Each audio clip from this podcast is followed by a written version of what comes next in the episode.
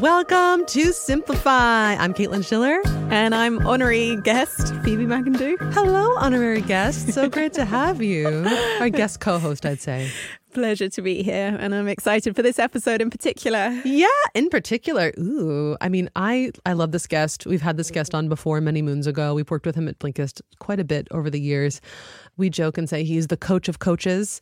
His specialty is helping people unlock their greatness, which mm-hmm. maybe sounds a little cheesy, but I think once you start to get close to this guest's work, you understand why that isn't cheesy and it's just true. Mm. Um, so to not bury the lead anymore, today's guest is Michael Bungay Stanier. Um, Caitlin, what do you sort of what stood out for you about your interview with him, with Michael? Well, there are a lot of things. Um, he has this concept that you'll hear of the BPR, which stands for the best possible relationship. Because the book that we talk about today is called How to Work with Almost Anyone.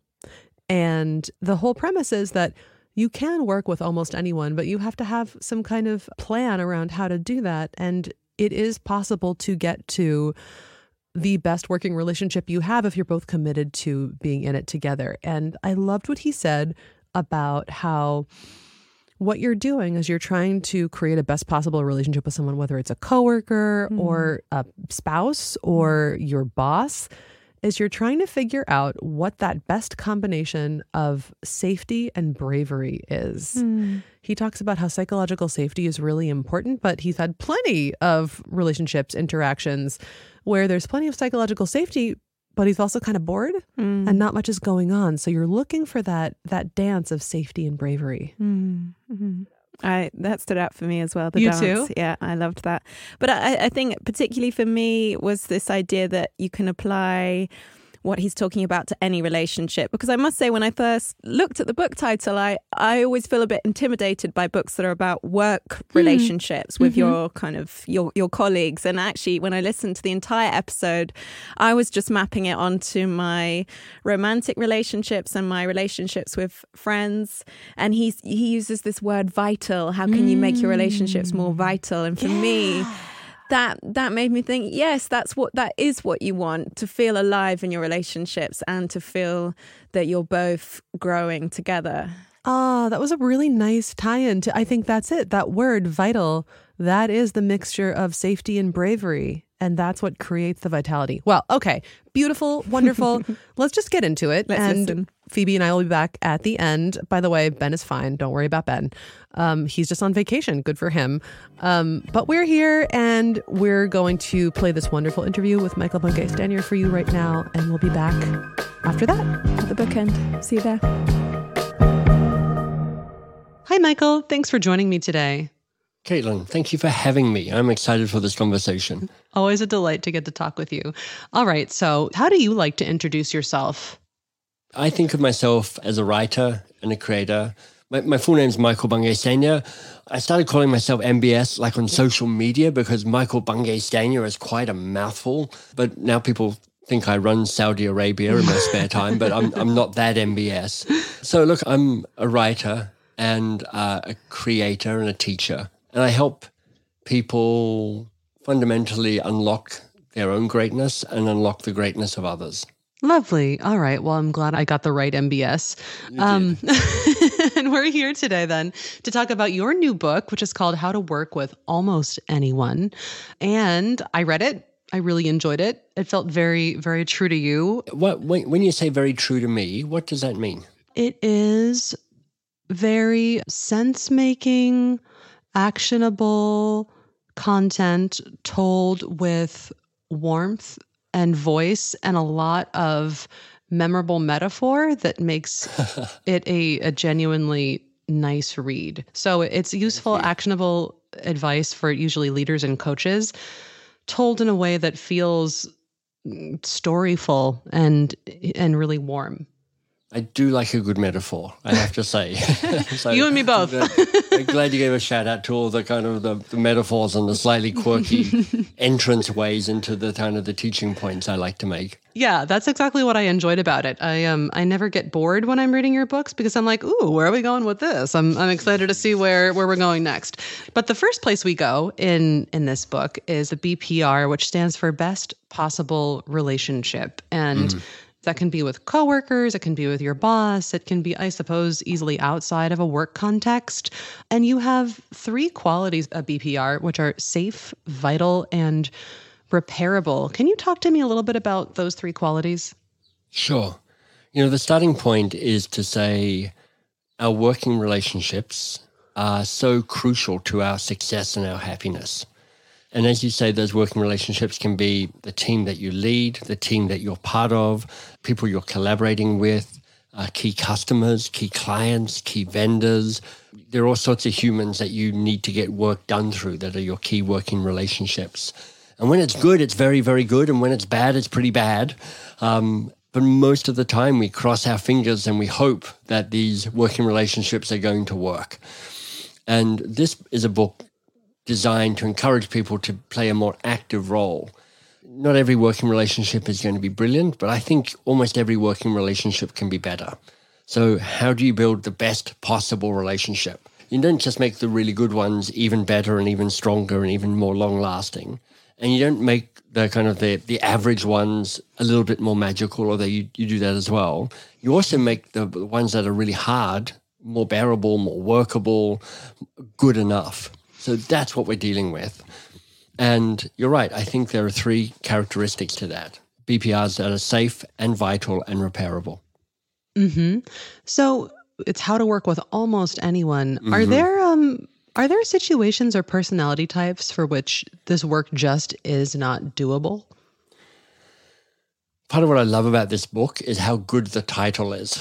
you know, because um, everybody laughs and everybody goes, "Yeah, I get the almost," because almost mm. everybody can kind of conjure that person where you're like, "Ah, that person, mm. that it's never going to happen with that person." Mm-hmm. And there's all sorts of reasons why that might be the case. You know, it could be that you've got a psychopath that you're working with. They say that psychopaths are 1% of the general population, but in senior levels in organizations, they're, they're more greatly represented because actually, that kind of, I'm going to get stuff done, I'm going to get my own way, I don't care about people, actually uh-huh. can be a really successful way of climbing the corporate ladder. Yeah. Um, mm-hmm. But it could be all sorts of reasons why for you and for them and for this context and this moment and your different working styles where you're like, this is just never going to work. Mm. But conjure that almost person or maybe people for you and then realize that that leaves everybody else. And so rather than focusing on the people that you're not going to be able to build the best possible relationship with, I'm more interested in the ones where you're like, well, actually, I've kind of written that relationship off, but maybe, maybe that is something that I can make more safe or more vital or more repairable. Maybe that is something where I go, I, I have to work with this person. So let me give me the best shot at turning it into the best possible version of that. So even if it's not brilliant, it's good enough.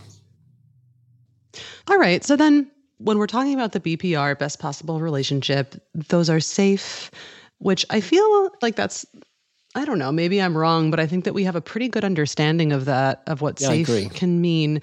Vital is a little bit more, I, I, think requires a little bit more nuance. Would you talk about yeah. vital a little, please?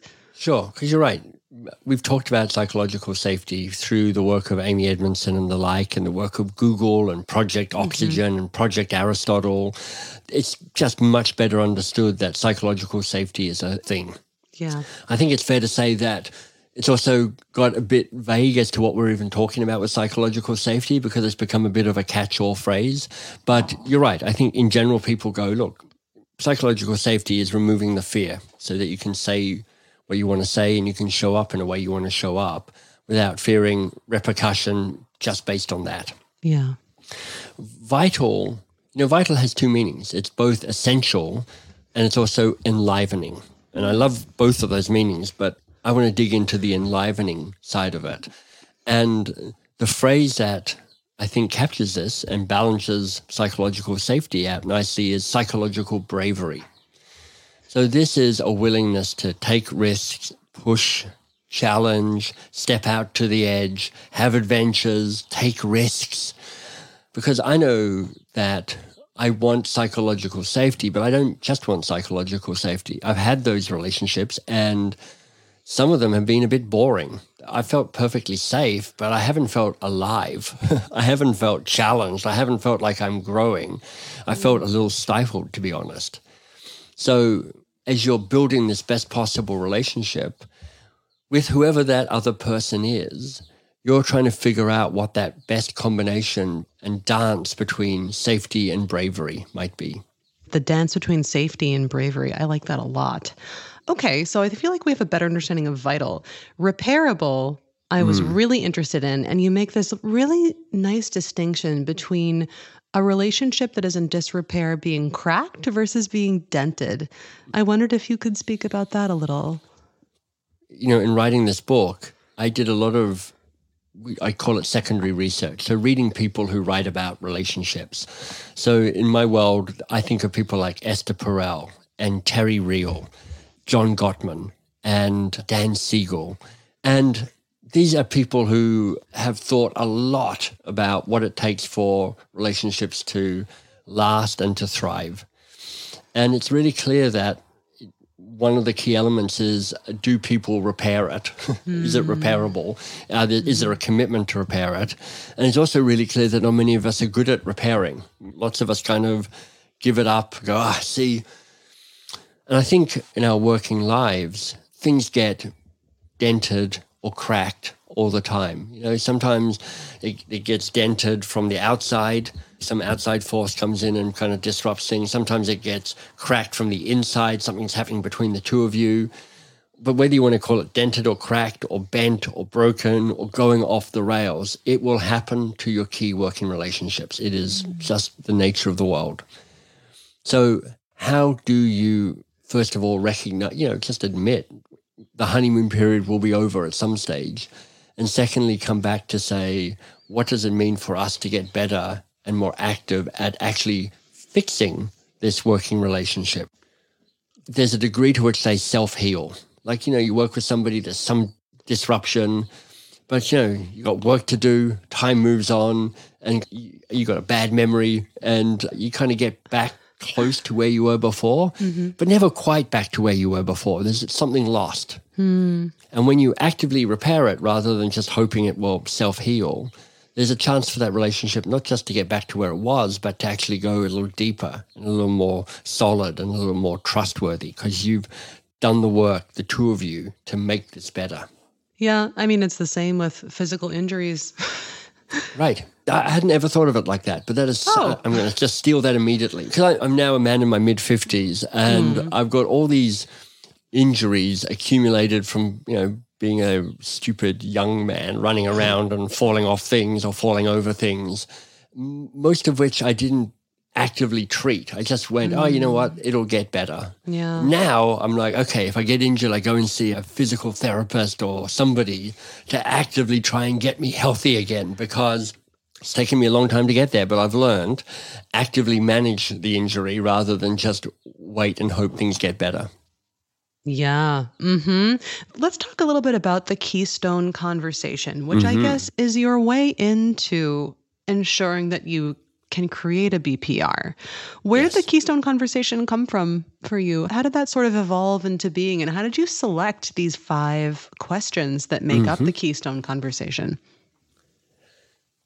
the essence of, of the Keystone conversation is have a conversation about how you work together before you jump into what you're working on. Mm. And if people are going to just take one idea away from this conversation or from the book, if they pick it up or, or from wherever, it would be this, which is checking with how you're going to work together before you plunge into the work. As tempting as it is to plunge into the work. Mm-hmm. I first learned about this 30 years ago, I would say, a teacher called Peter Block, who for me is one of the great mentors in this space of how power works, how accountability works, how encouraging people to take responsibility for their own freedom works, which is kind of the essence of the work I try and do in, in organizations and beyond. He talked about something called social contracting. Ah, and yeah. I really like this idea. I like the the contract idea because it means it's an exchange of value. But that's where the seed got planted.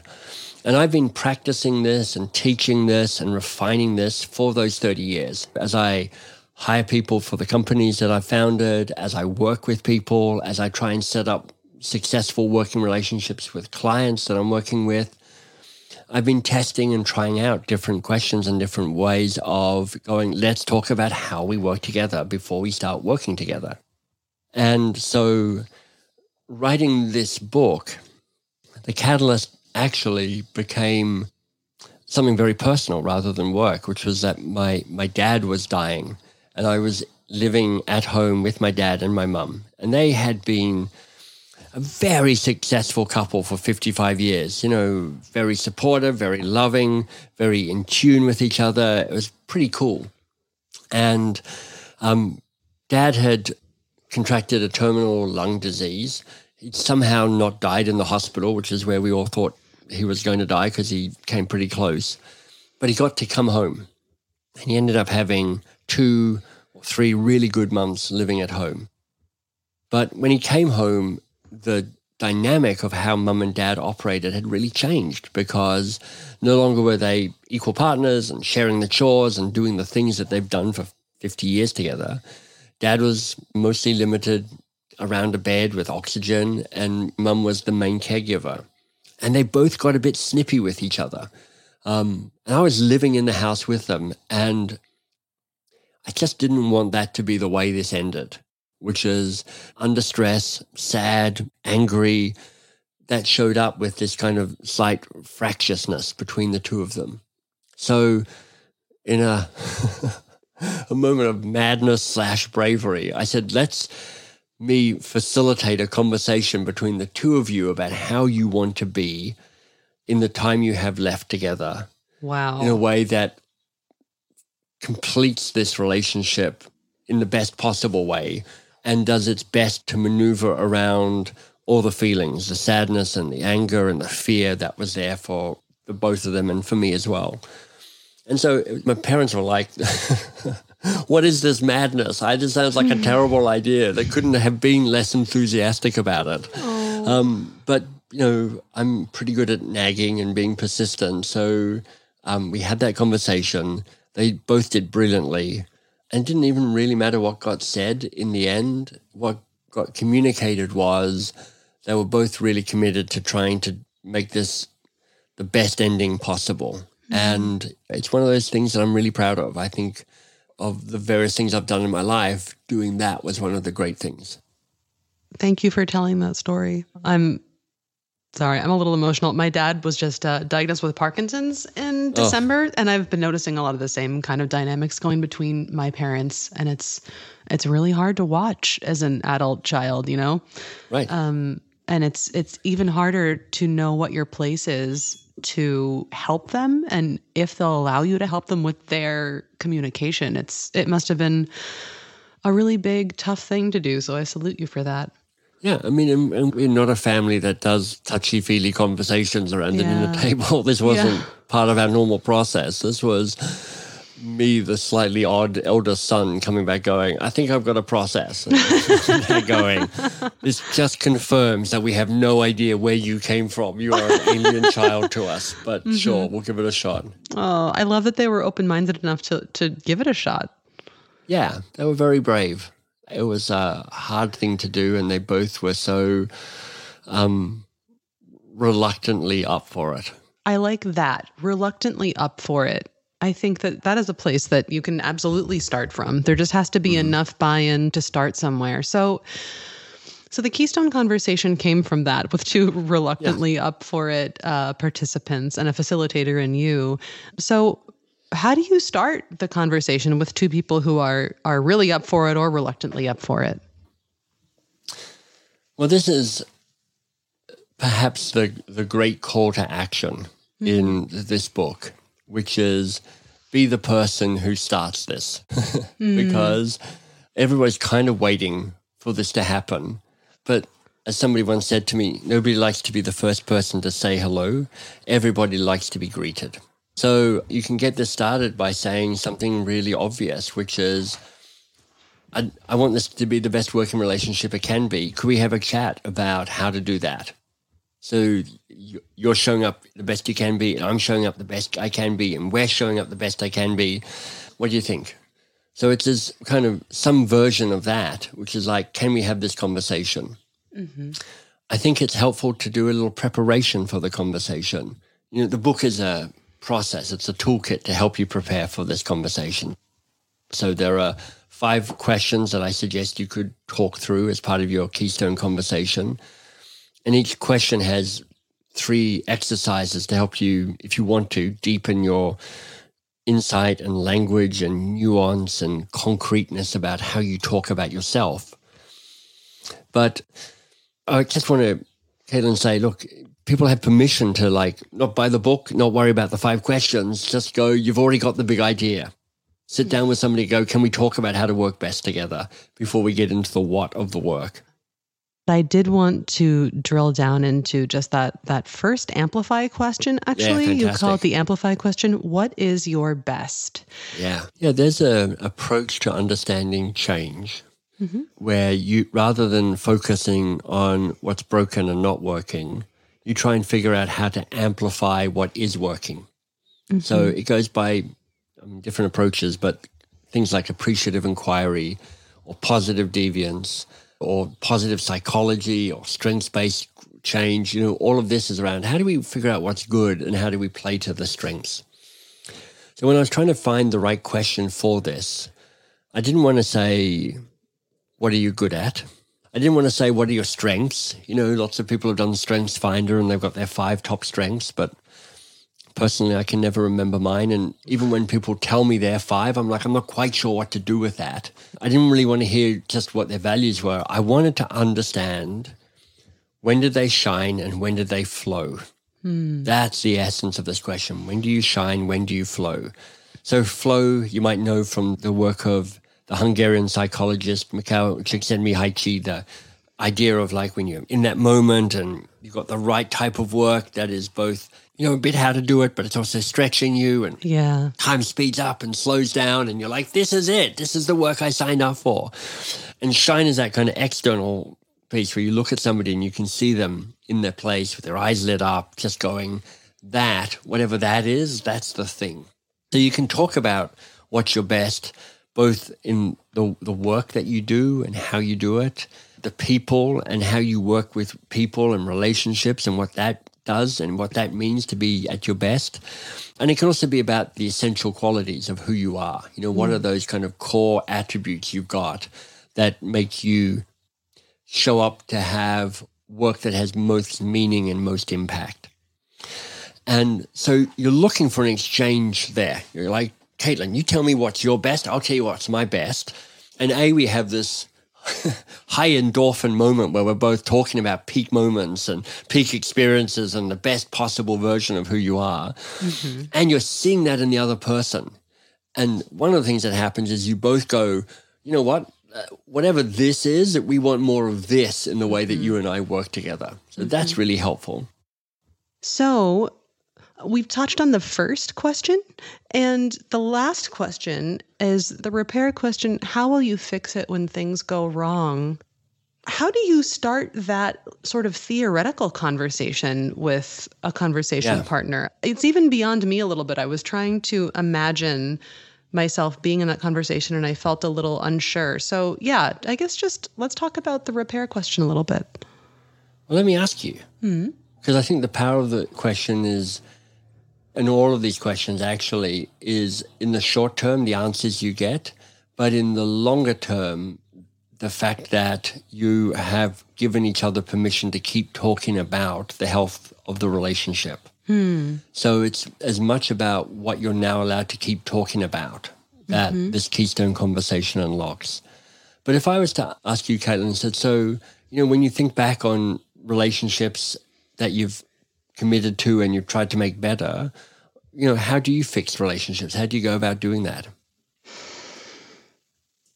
Well, I mean, it, it starts with having a conversation about it. Or even before then, it starts usually with me trying to think about what went wrong here, what was my part in it, and how right. can I talk to this person about it? And right. if we can start off that conversation, I think the most important thing for me to know is does the person on the other side of the table from me trust that my intentions are good? That's Brilliant. the most important thing to me. because if you don't have that, the assumption of good grace and wanting the best for each other, then I don't know that mm. there's anywhere to start. So, yeah, that was a little bit of a fuzzy answer, but I guess it starts with the conversation and the assumption of goodwill and good intent on both sides. Yeah, but not really a fuzzy answer. Like that's now, see how this is really helpful? Because I can now say something similar. And I think there are some specifics you can say. Look, I think there's probably three things that can be helpful in terms of repairing and initiating repair. One is speaking up when you've been hurt, hmm. um, because often you get hurt and you kind of retreat a little bit. And you, at least I've done this. So I've kind of been hurt, but I'm like, I'll just nurture this wound in the darkness and in silence. Um, yep. Second is noticing where you may have hurt. As the person who typically has the most power and status in the companies I've started, it's harder for people to say to me, you screwed up, than it is for me to say to them, you screwed up. So I have to be curious about and try and notice if something's a bit off. Yeah. Um, so what I try and bring is like, hey, I'm just noticing this. is there anything here? And one of the questions I often ask is there anything that needs to be said that hasn't yet been said? Hmm. As a way of holding space for the inarticulate and the fragile and the delicate and the not barely sure it's even there to come forth. yeah. The third tactic is just to be the person who's good at saying sorry and not doing that kind of weasel sorry where they're like, I'm sorry you felt that way, which, you know, that's not an apology, that's just an insult. Yeah, nobody wants a weasel apology. When you make that space for, is there anything that needs to be said that hasn't been said? In your experience, do you find that people do come forward? I find that the more often I ask it, the easier it becomes for people. Mm-hmm. So, literally, uh, six weeks ago, somebody on my team kind of sat me down over a Zoom call and said, Michael, there's something that needs to be said that hasn't yet been said. and I was thrilled when this happened because it was using language that was a signal to both of us that this was a serious conversation mm. and that it was important to this person. Yeah. And also that it kind of told me how I should react, which was be open and listen and try not to be too reactive or too defensive. It kind of set me up to try and show up in the best possible way around that. So it doesn't always get taken up on. Like sometimes the answer is no, there's nothing that needs to be said that hasn't yet been said. But um, in the book, after you have the Keystone conversation, there's a section on maintenance. Because hmm. unfortunately, or fortunately, I'm not sure, this isn't a one and done thing. It's not like you have the Keystone conversation and you're like, that's great, we're now set for the rest of eternity on how we work together. And the three kind of mantras of the maintenance section as adjust often. Mm-hmm. So that's kind of keep checking in and making a nudge here and a nudge there to make it better. Adjust always, repair often, and reset as needed. So there are mm-hmm. times where you're like, you know what, we need to do a reboot here, or we need to stop this because it's not working anymore. That happens as well. But this idea that when you keep checking in, not every single conversation, but regularly, where you go, anything, anything outstanding, anything that needs to be said that hasn't yet been said, you just keep giving permission for the quiet stuff to keep showing up. Yeah. I really like that. It's it's like you're kind of subliminally implanting the right language to have the hard conversation. That makes a lot of sense. What's the the most important thing that you'd like people to know about maintaining the best possible relationship? The overall hope I have for this book is that people just keep checking in regularly on the health of their working relationships to give them the best opportunity for those relationships to be the best possible version of those relationships. And just like in all relationships, this stuff takes ongoing work. You can't be mm. oblivious to it. You can't hope that it all gets solved by doing stuff rather than occasionally stopping and looking each other in the eye and going, hey, you're human and I'm human. How are we doing with the whole human thing between you and me? Yeah. And so, if you would prefer a different word to maintenance, that's terrific. Find the word that works for you. But what it's really inviting you to do is keep checking in on how you two are doing together. And is this the best possible way that you can be with each other and work with each other and bring out the best in each other and avoid the worst in each other?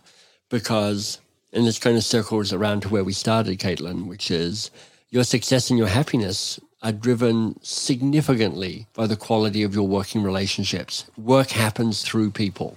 Mm-hmm. So be active about how you build and maintain those working relationships rather than passive for your sake and for their sake and for the work's sake.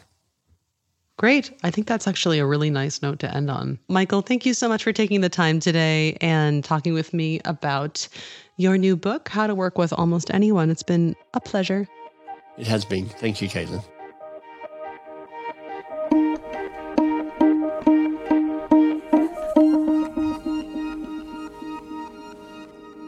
Welcome to the bookend, where we end with books. Welcome back. Welcome back. Uh, Phoebe, what did you hear that was interesting to you in the talk with Michael? I think one thing that's standing out for me is this idea of keystone conversations, how you can navigate the, the difficult parts of any relationship by starting out saying, let's have a conversation about how to have the most effective relationship that we can have. Mm. Michael gives three pointers for navigating these conversations. So he says, uh, don't nurture the wound in darkness, mm. as in speak hmm. out. Notice, is there anything that needs to be said that hasn't been said? So hold, hold the space. And finally, if, if there has been some wrongdoing, don't give a weasel apology.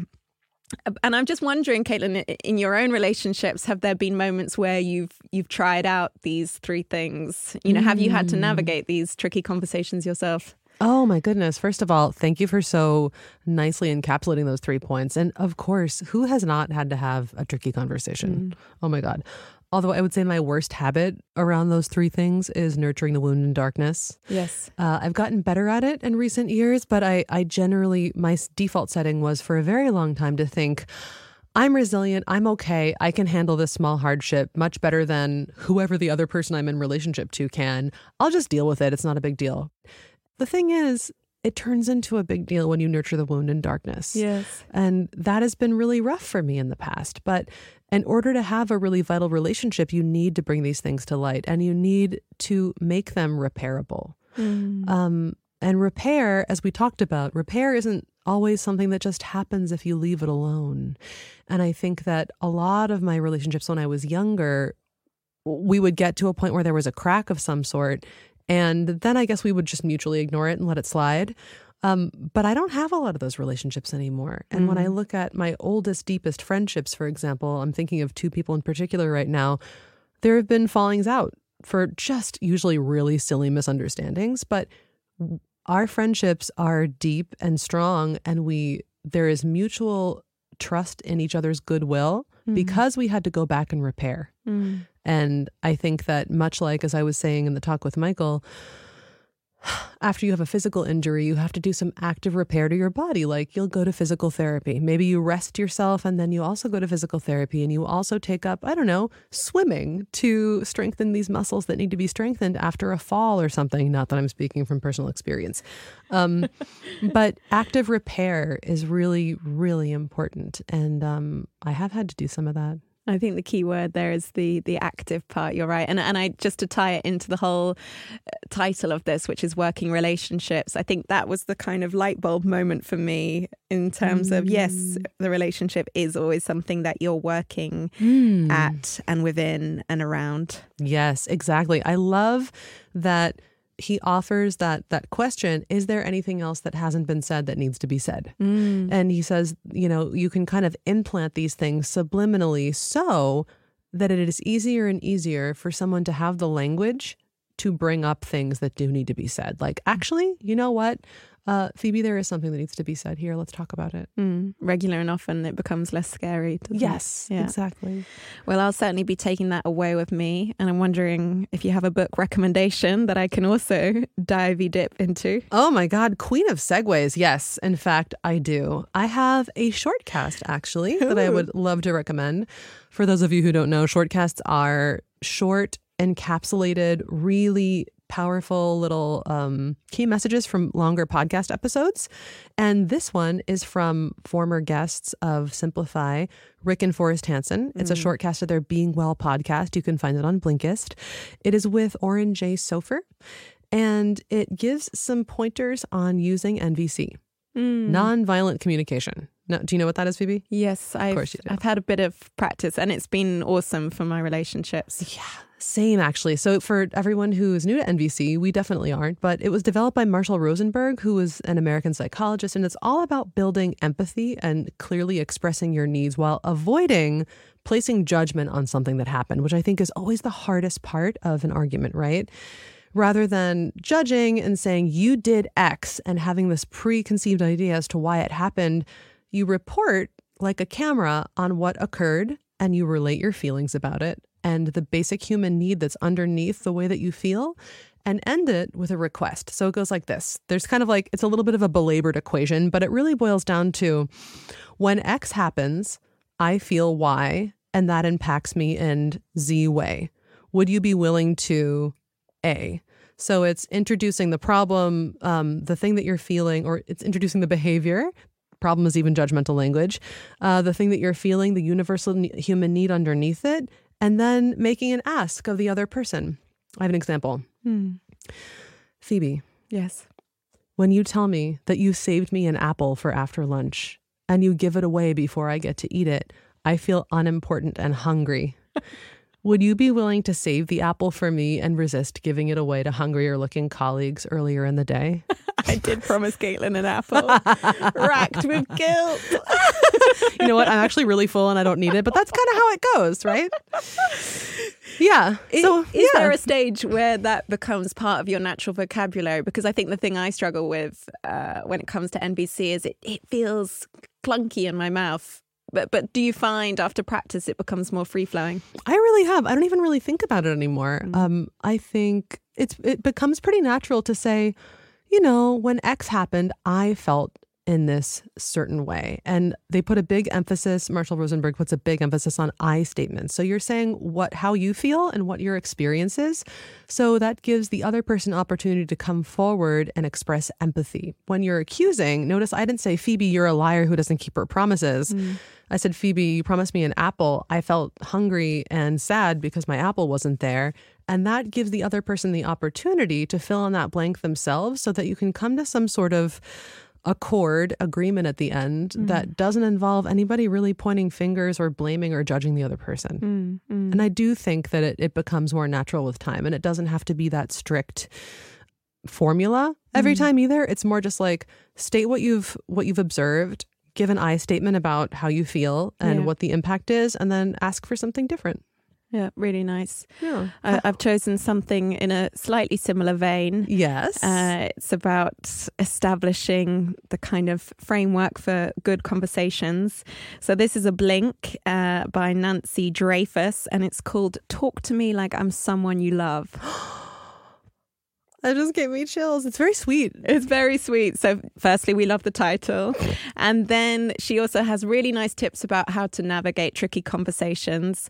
And she calls these intervention phrases. So, if you feel like a conversation is spiraling or you're not getting to where you want to be, she suggests things like Can we start again? Can you repeat what you're saying, but in a calmer tone so I feel safer with you? Can we take a minute to start over and really listen to what each other is saying? So it's the, it's kind of the vocabulary to enter conflict zone, Oh. um, which I think is helpful in in terms of this kind of repair part is really of working helpful. relationships. yeah. So check out the blink. Perfect. What's it called again? It's called "Talk to Me Like I'm Someone You Love." Hmm. The the other final thing I thought is the guides with the Freemans, Ah. the five R's on how to repair relationships. That's also worth checking out. Nice. So that's a, a guide in the Blinkist app with the Freemans, how to repair relationships. Um, for me, you'll look for the Being Well shortcast with Oren J. Sofer. And Phoebe had this wonderful talk to me like someone you love Blink recommendation. So it's all on Blinkist. You can try it out for free. Um, seven day free trial. Go to blinkist.com slash friends. Um, enter the code bravery, B R A V E R Y. You can try it out for seven days and read all these things or listen to them. Um, some of these things Phoebe and I have worked on or made. So um, yeah, check it out. And I guess, my dear friend, I don't mind that you didn't save the apple. We're all good. so Phoebe and I are gonna go have a nice, um, a nice chill talk. It will be apple phase. Yeah. yeah. Well, thank you for Anyway. having me as a guest. Um, Thank you for being a wonderful co-host. All right, that is it. Simplify is produced by me, Caitlin Schiller, Phoebe McIndoe, Ben Schuman-Stoler in absentia, uh, Maria Levacic, Ben Jackson, and other invisible but helpful and crucial audio editors. At Blinkist. Ding. Okay, check it out. Ciao.